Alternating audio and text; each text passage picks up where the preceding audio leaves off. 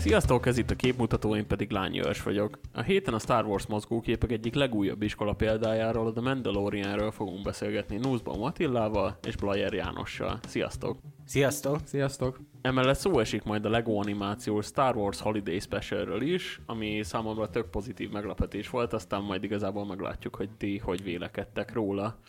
A Star Wars filmek és sorozatok a Disney égisze alatt, hát finoman szólva sem tudták azt a szintet hozni, amit a Lucas érában megszokhattunk. Azt azért mondjuk el kell mondani, hogy a mesternek is volt egy-két nagyobb mellényúlása, főleg a 2000-es években.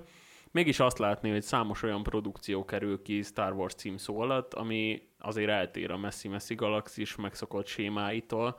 Gondolok itt például arra, hogy a Star Wars The Clone Wars sorozat megújítása egy utolsó záró évadra kifejezetten örömtelien hatott a rajongók számára, de fel lehetne hozni itt igazából a Fallen Order konzoljátékot, ami a hibái ellenére is egy önfelett szórakozást tudott biztosítani, nem feltétlen Star Wars rajongóknak is. Emellett úgy néz ki, hogy új vonalon fog elindulni a világépítés, jönni fog egy néhány száz évvel az első film történései előtt játszódó széria, ami egy videójátékkal és egy könyvvel fog elstartolni. A múlt hónapban pedig kijött egy régi játék felújított verziója a Squadrons is, novemberben pedig elstartolt a The Mandalorian második évada, ami az első évadhoz hasonlóan eddig tökéletesen hozza az űrveszternek hangulatát, Baby Yoda még mindig cuki, Mando még mindig tökös, és úgy néz ki, hogy egy Boba Fett spin-off sorozat is kilátásban van. Nem utolsó sorban pedig az látszik, hogy a John Favreau által dirigált sorozat elmerült a kánon világában, és kisebb-nagyobb cameókat is sikerült becsempészni a történetbe.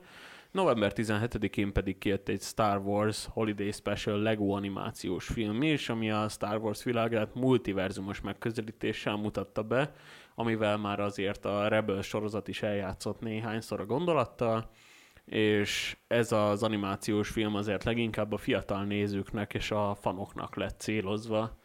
Most, hogyha így összevetjük mindezeket, nektek miben változott a véleményetek a Star Wars világáról az elmúlt évekhez képest, amikor ugye a harmadik trilógia filmjei napvilágot láttak? Nekem ez egy abszolút piros pont ez a Mandalorian sorozat, de nem volt nehéz a nulláról szerintem pozitív irányba lépni. A Disney meghallotta a, a közvéleménynek a hangját, ugye az, hogy belső indítatásból, vagy, vagy azért, mert tényleg akkora negatív a közvélem, a közvélemény annyira negatív képet festett az utolsó három részről, hogy muszáj volt változtatniuk, azt nem tudom, de remélem, hogy meg fogják tartani ezt az irányt. Um, igen, egyet tudok érteni én is. A, a legutóbbi trilógiaért én nem voltam különösebben oda. Egyesével a filmek egészen tetszettek, legalábbis az első kettő, a harmadik nekem abszolút nem. Viszont mint egység, egység, azt, azt nem tudom túl magasra értékelni, nem úgy, mint ugye mondjuk az eredetit, a trilógiát. A, a Rogue One viszont ugye kifejezetten tetszett, ami ugye egy különálló történet volt, de ezen kívül számomra is a Mandalorian az egy óriási minőségbeli előrelépés volt, és meg, megközelíti a, vagy akár meg is haladja, például számomra meghaladja még akár az eredeti filmeknek is a minőségét. Hát és azért azt is lehet látni, hogy a, a Star Wars szerintem igazából akkor működik jól, amikor, amikor nincs egy ilyen nagy nyomás igazából se a Disney, se a Star Warsnak így a, az egészén. Ugye ott volt például a Rogue One, amit sokan a legjobb filmnek kiáltottak ki, ugye a birodalom visszavágó óta, a szóló az azért nem pörgött olyan jól, de szerintem még az is ilyen, igazából az ilyen vérbeli Star Wars fanoknak szól, annyi easter egg van benne, annyi, annyi ilyen kiszólás, ami a későbbi filmekben hasznos lesz, vagy értelmet nyer. És akkor most itt van a Mandalorian, ugye, ami hát szintén tele van kameókkal, tele van ilyen easter egg-ekkel, és mellette tök jól tudja vinni ezt az űrvesztern vonalat, ami igazából tényleg a Star Warsnak a sajátja. És ugye már itt kifejtettétek a véleményeteket az utolsó trilógiának a filmjéről, azért kicsit térjünk vissza arra, hogy mi szerintetek a legszignifikánsabb különbség így a, a Mandalorian és az utolsó három film között? Mi az, ami ilyen minőségi különbség a kettő között? Én többet is tudnék mondani. Nyugodtan. hát hatalmas különbség ugye a történetvezetés. A új trilógiának nem igazán volt saját története, szemben a Mandaloriannal. Az teljes egészében egy remake volt az eredeti trilógia remake egy rosszabb kiadásban. A Mandalorianra nem volt még hasonló példa, ugye ez az első élő szereplő Star Wars sorozat, szóval itt kénytelenek voltak a saját történettel előállni. Nem vitték túlszásba a CGI-t sem, attól függetlenül, hogy nagyon látványos a harmadik trilógia, szerintem el, elvonja a figyelmet a túlzott látványvilág a történetvezetésről. Jobban szeretem azt, hogyha a történet bilincsel le, és nem a, a tartalom tud lebilincselni, és nem a, a, a forma. Illetve nem volt benne olyan karakter a Mandaloriánban, ami ilyen too much lenne. Uh-huh Gondolok itt a BB-8-nek a ripacskodására például. Én őt kifejezetten csíptem, nem tudom, nekem a droidok valahogy mindig betalálnak a Star Wars-ba, kevés olyan példa volt, amikor nem. Ugye Fallen Order játékot is nyomattam, és ott is volt egy, volt egy ilyen droid karakter, és, és ő is mindig rávezette a, az igazságra, vagy nem tudom, az előre vezető útra igazából a főszereplőt. Szerintem a droidok amúgy tök sokat hozzátesznek. Nyilván BB-8 egy ilyen comic relief karakter volt igazából, és szerintem azért is tudott kitűnni, mert a többi karakter volt olyan szörnyen rosszul megírva az új trilógiába, hogy, hogy még egy droid is ki tudott magasodni közülük. Igen, a többi karakter az csak szürke volt, szemben a, a BB-8-nek a ripacskodásával, de ez, ez szerintem negatív irányba tűnt ki, mm. attól függetlenül. Igen, szerintem is, hogyha arról beszélünk, hogy, hogy mennyire tudott mondjuk újítani a Mandalorian a, a, a történeten, a történetvezetésen az előző, mint a legutóbbi trilógiához képest, Ugye annál pontosan ez, amit mondtál, hogy nagyon nagy hiányosság volt, hogy, hogy, hogy nem tudott igazán újat mutatni, új dolgot elmesélni. Még hogyha sokszor meg is próbálta, de az eredeti trilógiában már, már nagyjából mindent ellőttek ezekből a, fordulatokból. Viszont ugye én, mint nem egy olyan nagy Star Wars fan, aki nem csak mert ugye sokan úgy vannak vele, hogy már csak örülnek annak is, hogy kijön bármi Star Wars, és akkor az, az, az elég. Én annyira nem vagyok ilyen, ezért így szeretem ebből a szempontból összehasonlítani, hogy mi, mi miatt lehet az, hogy az egyik jobb a másiknál. És szerintem ott a réginél már az első pillanattól az utolsóig a trilógiát tekintve pontosan tudták a, a mindenki a készítők, hogy, hogy honnan hova fog eljutni ez az egész történet. Az új trilógiánál pedig ezt a kapálózást éreztem. Kicsit, hogy még akár közben is, ahogy az egyes részek kijöttek, változott akár a forgatókönyv, és nem tudták, hogy pontosan mi is lenne itt a jó megoldás, persze ezt nem tudom, de nem volt meg az az egység, ami az eredetiben. És ez olyan dolgokba torkollott, mint hogy az utolsóban, ahogy a a Dark Sirius megjelenik, és mm. akkor kicsit úgy nem tudja az ember, hogy ez most miért van ott azon kívül, hogy még mindig a múlthoz akarunk ragaszkodni, és ezzel marketinggel élve, hogy hú, de jó, el tudjuk adni a filmet, én ezt így láttam. Ugye azért az is hozzátartozik, hogy az új Star Wars trilógiai filmjeit ugye úgy volt, hogy három rendező fogja rendezni mindegyik filmet külön-külön, aztán végül az lett, hogy ugye Ryan Johnson rendezett egyet, J.J. Abrams pedig kettőt, és lehetett látni, hogy igazából mind a ketten keresztbe tettek a másik tervének, és így oda-vissza szólogattak a filmeken keresztül, hát ami tényleg a, a nézők élményének a rovására mm. ment. Míg azért azt látni, hogy a Star Warsnál, hogyha van egy konkrét vízió, mint ahogy most John Favreau-nek úgy látszik, hogy van, akkor igazából tök mindegy, hogy mi az, amit nyújt a sorozat, mert ugye a Mandalorinál se a a fenkölt párbeszédekről, és nem a, a mély karakterleírásokról szól az egész, hanem arról, hogy a Star Warsnak a hangulatát igazán át tudja adni, érdekes cselekménnyel, ugye ikonikus szállóigékkel, This is the way, uh-huh. I have spoken, stb. Úgyhogy ezek mind kellenek ahhoz, hogy egy igazi Star Wars élményt tudjunk átélni.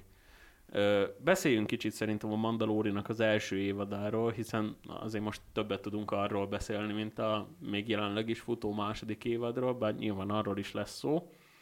Az első kérdésem igazából az lenne hozzátok, hogy mik voltak azok az elemei a Mandalórinak, amik igazán kiemelkedővé tették az első évadot, hogyha ha gondoljátok, lehet akár karakterről is, lehet akár egy másik történetszáról is, amit gondoltok. Um, szerintem itt uh, nagyon sok olyan tényezőt említettetek már, ami, ami kifejezetten uh, uh, indokolja, hogy a, a történetvezetése a Mandaloriannek, meg a világa az, az miért is ennyire újszerű, és miért is ennyire jó. Um, és ez a karakterben is rejlik, szerintem, a Mandaloriannek a karakterében, uh, ugye Pedro Pascal, aki játsza, hogy pontosan tudjuk már az első pillanattól kezdve, hogy tőle mit várhatunk, mert neki van egy hitvallása is, ez, ez nagyon szépen illeszkedik a Star Wars-nak az univerzumába szerintem, mert ez az egész annó így indult. Hogy nem pontosan, amit mondtál te is Attila, hogy nem az volt a lényeg, hogy most milyen a látvány, meg ilyesmi, hát ugye az a 70-es, 80-as években amúgy sem volt olyan, hát akkor még újszerűnek hatott, de ugye most arra már nem emiatt szeretjük, mert olyan hú, de látványos. Um, hanem ugye pont ez a szellemiség, és ez a Mandalorianben nagyon szépen megvan szerintem. Ezzel a, ezzel a szállójéval, hogy this is the way, tehát ez nagyon jól lemondja, e, eleírja a karaktert, és azt, hogy tudjuk, hogy ő milyen elvrendszer szerint fogja csinálni, amit csinál, és azért tud ilyen szépen kinyílni ez a világ szerintem, mert, mert ezáltal, ezáltal a, a, a környezetnek a visszajelzései és a, a különböző kihívások, amikkel neki szembe kell néznie, azok, azok tudnak nagyon érdekesek lenni ezáltal. Most még behoznám a előző trilógiát, sőt, behoznám a Szitek bosszúja, ugye egy 2005-ös film, a Ébredő erő pedig 2015-ben jött ki. Tíz év telt el a két film között, és a rajongók nagyon éhesek voltak egy új Star Wars filmre. Ugye nagyon sok kérdés maradt meg még a hat rész után az emberekbe, főleg akik követték Klónok támadása rajzfilm sorozatot, olvastak könyveket, nagyon szerettek volna filmen látni olyan dolgokat, amik választ adhatnak arra, ami a hat részből kimaradt. És szerintem ez volt egy hatalmas csalódás az új trilógiában, hogy gyakorlatilag semmi válasz nem volt, vagy amit megpróbáltak megválaszolni, az egy ilyen belemagyarázott, logikátlan, tényleg, tényleg ilyen karakteridegen történet volt, nem illik bele egyáltalán a Star Wars-nak a világába. Viszont a, a Mandalorian sorozat meg úgy látom, hogy próbál választ adni egy csomó olyan dologra, ami, ami érdekli az embereket. Például itt a, ugye a, a főszereplő, a Baby Yoda néven emlegetett kis lény, a Jodának a fajáról szinte semmit nem lehet tudni, Szerintem az egy főnyeremény volt, hogy ezt a fajt emelték főszerepre. A, a mandalóriak is egy olyan, ö, hát nem faj, de ugye egy, egy bolygón egy harcos népség, is nagyon sok legenda és konteó van róluk, de igazából a filmekben nem kaptak akkora szerepet, amennyit megértemeltek volna, és ez mozgatja az emberek fantáziáját, és erre próbál választ adni ez a sorozat. Hát igen, igazából azt lehet látni, hogy a, a Mandalorian ez visszanyúlt bizonyos szinten az alapokhoz is, meg azért azt is látni, hogy, hogy a tényleg fanoknak szóló dolgokról, például könyvekről, sorozatokról, az egyes történéseket teljes mértékben integrálja a saját történetébe. Ugye itt a második évadban lesz sok ilyen dolog. Még egy kicsit visszatérve az eredeti trilógiára, így itt vannak előttünk a borítók, és azért azt is látni, vagy én azt fedeztem fel elsőként, hogy Igazából az eredeti trilógiának ugye mindegyik filmnek más címe van, csak utólag lett igazából hozzátéve mindegyikhez a Star Wars, de azt látni, hogy ott mindig egy címet emeltek ki, ugye a Birodalom visszavág, a Jedi visszatér, még az új filmeknél ugye kicsivel látni a filmeknek magának a címét, csak az van hm. ott, hogy Star Wars. Azt látod nagyban. És, és ez igazából egy ilyen branding dologba ment át, és nem is igazából a, a különböző filmeknek az identitása, emelkedik ki ebből, hanem tényleg az, hogy szeretnének a Star Wars univerzumhoz tartozni, és a Mandalorinál is ezt látszik, hogy, hogy nincs meg már a tipikus Star Wars intro, nincsen meg már az, hogy a csillagokba úsznak a betűsorok, Igen, hanem igen. tényleg egy saját egyéniséget alakított ki, ami szerintem egyébként a Rogue One-nak is tök jót tett. Kanyarodjunk vissza akkor viszont a Mandalorira. Ugye Baby Odát említetted, ami azért karakter szempontból is egy tök jó választás volt szerintem, hogy behozták ezt a szállat, meg azért nem mellékesen PR szempontból se rossz, mert mégis azért a történethez is hozzátesz Baby Yoda, sőt ő az egyik alapja, a másik meg, hogy millió dollárért el lehet adni belőle merchandise-t, ami azért a Star Warsnak mostanában elég alap dolog. Szerintetek az ő történetszála az hova futhat ki itt a történet alatt, vagy, vagy mi lehet az igazából a karakternek a célja a sorozatba? A cukiságon kívül. Hát ez egy nagyon jó kérdés, ugye az már kiderült, hogy erőérzékeny, uh-huh és nem is gyengén. Az is kiderült, hogy azt hiszem, hogy nagyjából olyan 50 éves, ezt említették a sorozat elején, és tudni azt, hogy ez a faj, hát a Joda halál akkor ilyen 800-900 éves lehetett, szóval azért még elég nagy karrier áll előtte, viszont ennyit tudni róla, illetve azt, hogy egy Jedihez akarják elvinni, valószínű azért, hogy nevelje és padavanjának fogadja, de az se derült ki, hogy ki szeretné elküldeni oda igazából. Hát igen. Ez is egy megbízás. Igen, Mandónak ő nem kérdez, ő megcsinálja. igen, ugye nyilvánvalóan az, hogy cuki, az egy nagyon fontos tényező, tehát marketing szempontból, meg ezt ugye nyilván így, így nagyon nagyobb, szélesebb közönséget meg lehet fogni ezzel az egész történettel. Viszont karakter szempontból és történetvezetés szempontjából, ha ez csak ennyiben marad, a Baby Odának a szála, akkor viszont ez egy nagyon nagy mínusz lesz szerintem, mert akkor nagyon egyértelmű lesz, hogy ennek csak ennyi volt az oka, és az, az nem lenne szép. Um, és ugye mit lehet tőle várni, tehát uh, azt nem tudom, hogy a, tehát milyen jóslatok, meg milyen uh, fan, uh, rajongói teóriák vannak vele kapcsolatban, viszont, viszont biztosan még mielőtt sikerül őt eljuttatni oda, ahova el kell juttatni, akár időközben van ez, akár a sorozat végén, de, de számítani lehet egy ilyen karakterút beteljesülésre. Szerintem mindenképp egy katarzisa kell, hogy legyen Baby Oda karakterének, ahol is majd valószínűleg én úgy látom, hogyha egy, lesz egy nagyon nagy kihívás, lesz egy nagyon nagy akadály a Mandalorian előtt, és az valószínűleg azzal lesz összeköttetésben, hogy el lehessen őt juttatni oda, ahol el kell a Baby Odát, akkor ott fog igazán kibontakozni az ereje, ott fog igazán megmutatkozni, hogy ő mire képes, mert egészen eddig ugye csak apró jeleit láttuk ennek az egész folyamatnak, ami mostanra pedig már régóta szünetel is, mert utoljára az első évadban azt hiszem akkor volt az, hogy mhm. használta az erejét, eddig pedig már három rész eltelt, és nem. Tehát szerintem erre lehet számítani, és így lenne, én így látom relevanciáját a karakternek. Akkor beszéljünk kicsit a főgonoszról is. Nekem az egyik kedvenc színészemet választották hm. be erre Moff Gideon szerepére, ugye Giancarlo Esposito-ról van szó, aki így az elmúlt években a Breaking Bad-del, Better Call Saul-lal, a Boys-nak a második évadába feltűnt, az új Far Cry játékban benne lesz, szóval ő tényleg egy ilyen multitalentum, ahol mindenhol, ahol színre lép, egy ilyen igazi boss lesz, és ez a Mandaloriba sincs másképp.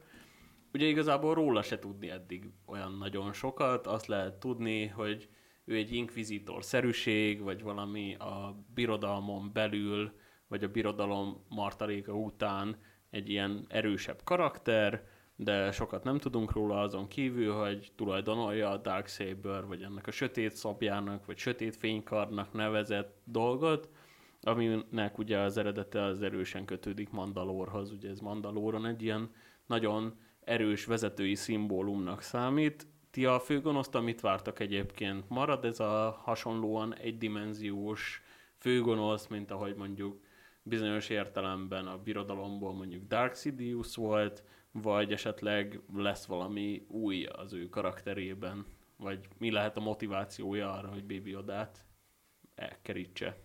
Ez attól függ, hogy hány évadot terveznek, mert ugye milyen sok évados sorozat, ott egyrészt nem lehet új történetszálat írni a főgonosz és a főhős között, mert hogyha már megütköznek egyszer, kétszer, háromszor, akkor egyszerűen nem lehet bele újat vinni, illetve az emberek várják azt is, hogy valaki győzzön.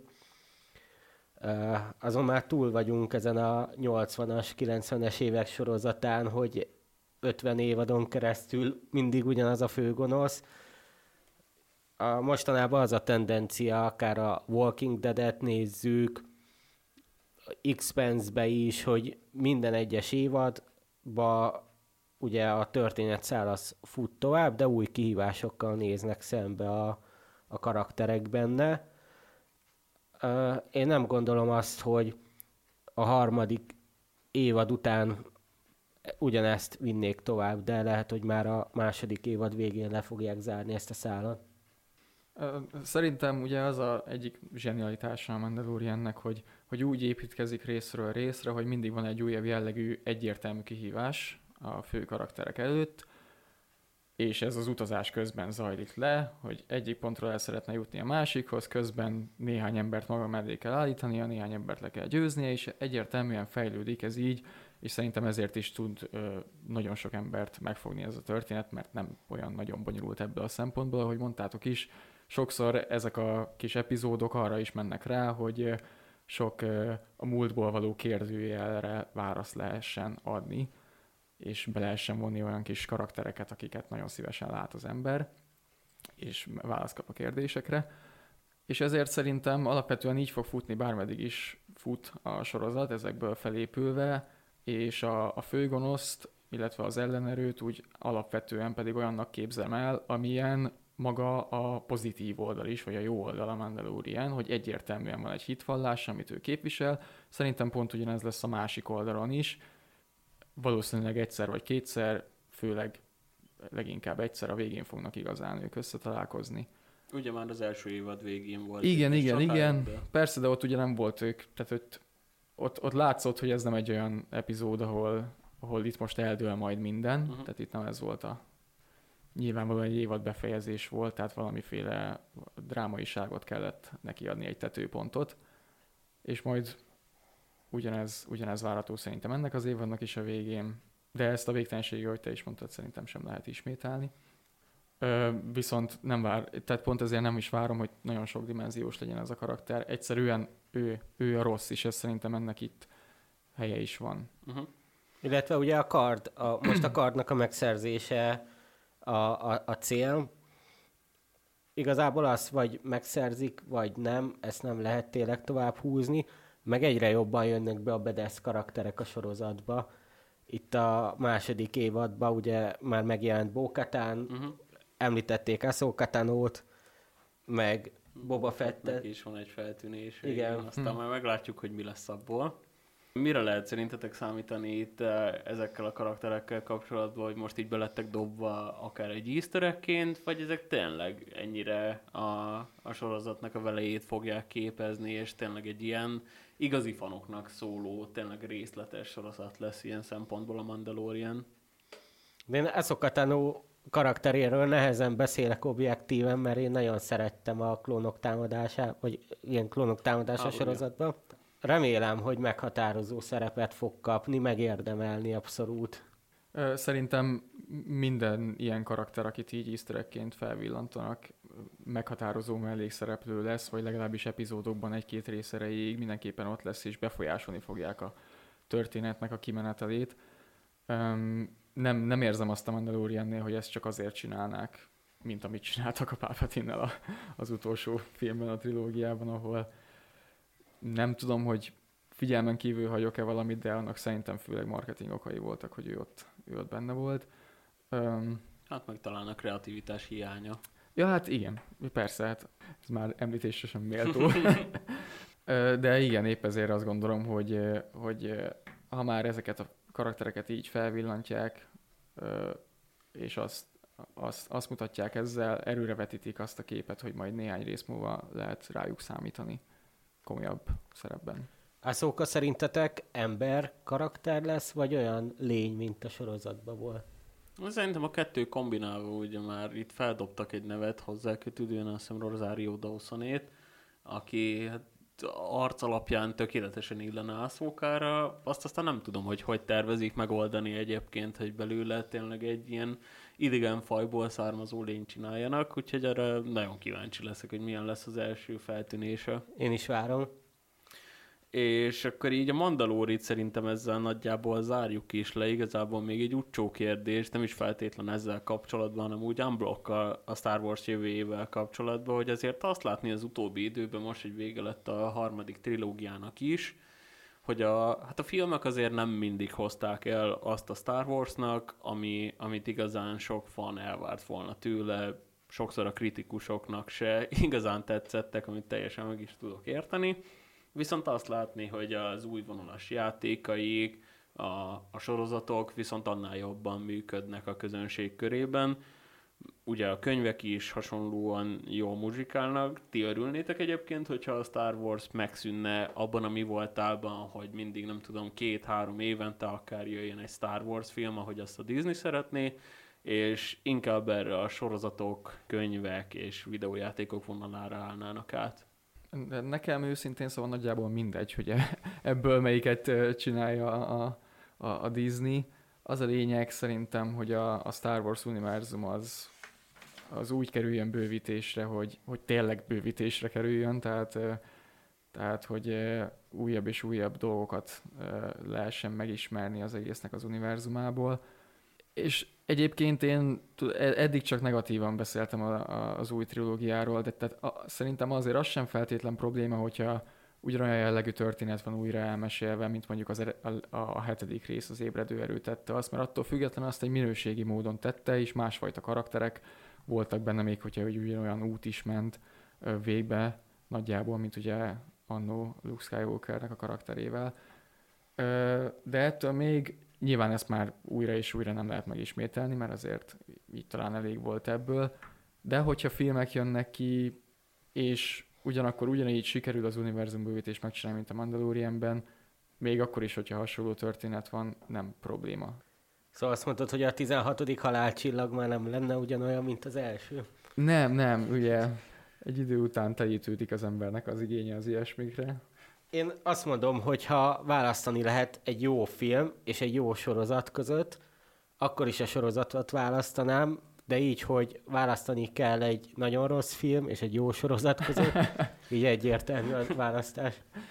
De ez jó is amúgy, hogy felhoztad ezt a 17. halálcsillag dolgot, mert ugye szerintem most térjünk is át akkor a, a másikra, amiről igazából foglalkoznánk ma, ugye ez a Holiday Special, ami 17-én jött ki.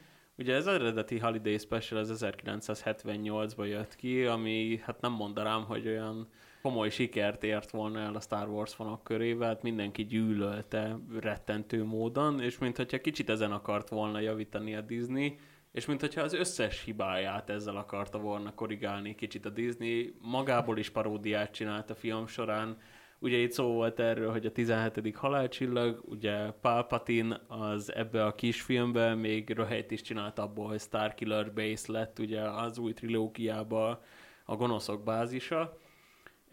Ez a film szerintetek hogy sikerült egyébként? Ugye nem kellett ettől olyan sokat várni szerintem. Arra lehetett számítani, hogy ez kicsit ilyen bugyuta, inkább a, a fanoknak, meg a kisgyerekeknek szóló ilyen kis szórakozás lesz. Nektek hogy tetszett?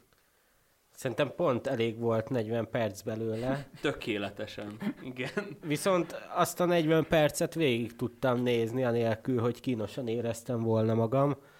Jó volt így zanzásítva látni igazából a, a kilenc filmet, csak azok hangzottak el, amik úgy megmaradtak az emberbe. Pár nem szeretek nosztalgiázni, az ilyen nosztalgikus érzéssel töltött el jobb volt, mint amire számítottam, szóval abszolút ajánlani tudom, de senki ne várjon tőle túl sokat azért. Hát igen, ez egy aranyos történet volt, ugye itt, a, itt az ünnepekre főleg, egy egyértelmű ünnepekre szóló mondani valóval, ugye. Tehát ar- aranyos volt, ugye, ahogy mondtátok is, nem lehetett azért ettől nagyon sokat várni. Um, picit arra számítottam, hogy a poénok azok ütősebbek lesznek annál, mint ami lett. Én azért nem kezdtem el hangosan nevetni egy vagy két alkalomnál többször az, mm. az is túlzás, hogy hangosan nevettem ott. Igen, itt szerintem azért előtték az összes legjobb poént a trailerbe. Az nem biztos, igen, hogy a legjobb igen, ötlet volt. Igen, a trailerben úgy ez benne volt. De azért azt lehetett látni már a Star Wars-ban, nem tudom mennyire követtétek a Rebel sorozatot. Ott ugye már így a, ezt a Star Wars-os multiverzum teóriát is behozták, ahol a főszereplő srác ugye vissza tudott nyúlni a múltba, és úgy tudta megmenteni igazából Ahsoka-t Vader ellen. Ez volt az egy első ilyen pont a Star Wars-ban, amikor feltűnt az időutazás, és ez volt a másik, itt viszont azért nyilván itt inkább vicces szempontból hozták be ezt az egészet. Amit kérdezni akarok tőletek az az, hogy vagy titeket érdekelne igazából egy olyan Star Wars film vagy sorozat elgondolás, ahol így tényleg multiverzumosan körbe tudjuk járni ezt az egész világot. Előnyére lenne az egész Star Warsnak, vagy inkább hátrányára? Hát most így első gondolatra én nem látom azt, hogy erre feltétlenül szükség lenne ezt. Elég más univerzum megcsinálja már, szerintem, más cég és történet. A Star Wars így is, így is sok helyszínt és fajta társadalmat úgymond fel, felölel. Nem látom azt, hogy itt még akkor az idővel el kellene elkezdeni még bővészkedni egy kicsit. Hát, hogyha ennyire direktbe lenne, mint amilyen ebbe a Lego filmbe volt, az szerintem teljesen összekuszálná a történetszálat. És lehet, hogy nem egyértelmű nekem a multiverzumnak a fogalma, de én úgy gondolom, hogy a, a eredeti trilógia is valamilyen szinten mul- multiverzum, mert az, hogy a halál után erőként mhm. vissza tudnak jönni, az azt jelenti, hogy gyakorlatilag a, a, a, az erő az megőrizte a személyiségüket, viszont egy másik dimenzióban Hogyha időutazás részt tekintjük, akkor olyan szinten tudnám maximum elképzelni, hogy a haláluk után az erő kivetülés az tudna esetleg múltba is menni. Uh-huh. Azt szerintem egy izgalmas vonal lehetne. Na, hát szerintem akkor ki is tárgyaltuk igazából a mai adagot. Köszönjük szépen nektek, hogy hallgattatok minket, és nektek is köszi, hogy itt voltatok velem. Sziasztok! Sziasztok! És akkor várunk titeket vissza a következő alkalommal is. Pontosan még nem tudjuk, hogy miről lesz szó, de itt az év végéhez közeledve azért úgy gondoltuk, hogy akár az év, akár pedig az évtized, ugye 2020-at írunk, legjobb filmjeit és legjobb sorozatait is össze fogjuk nektek gyűjteni, úgyhogy erre biztosan számíthattok az elkövetkezendő hetekben. A jövő tévét ezután is olvassátok, nézzétek és hallgassátok, és tartsatok velünk a továbbiakban is. Sziasztok!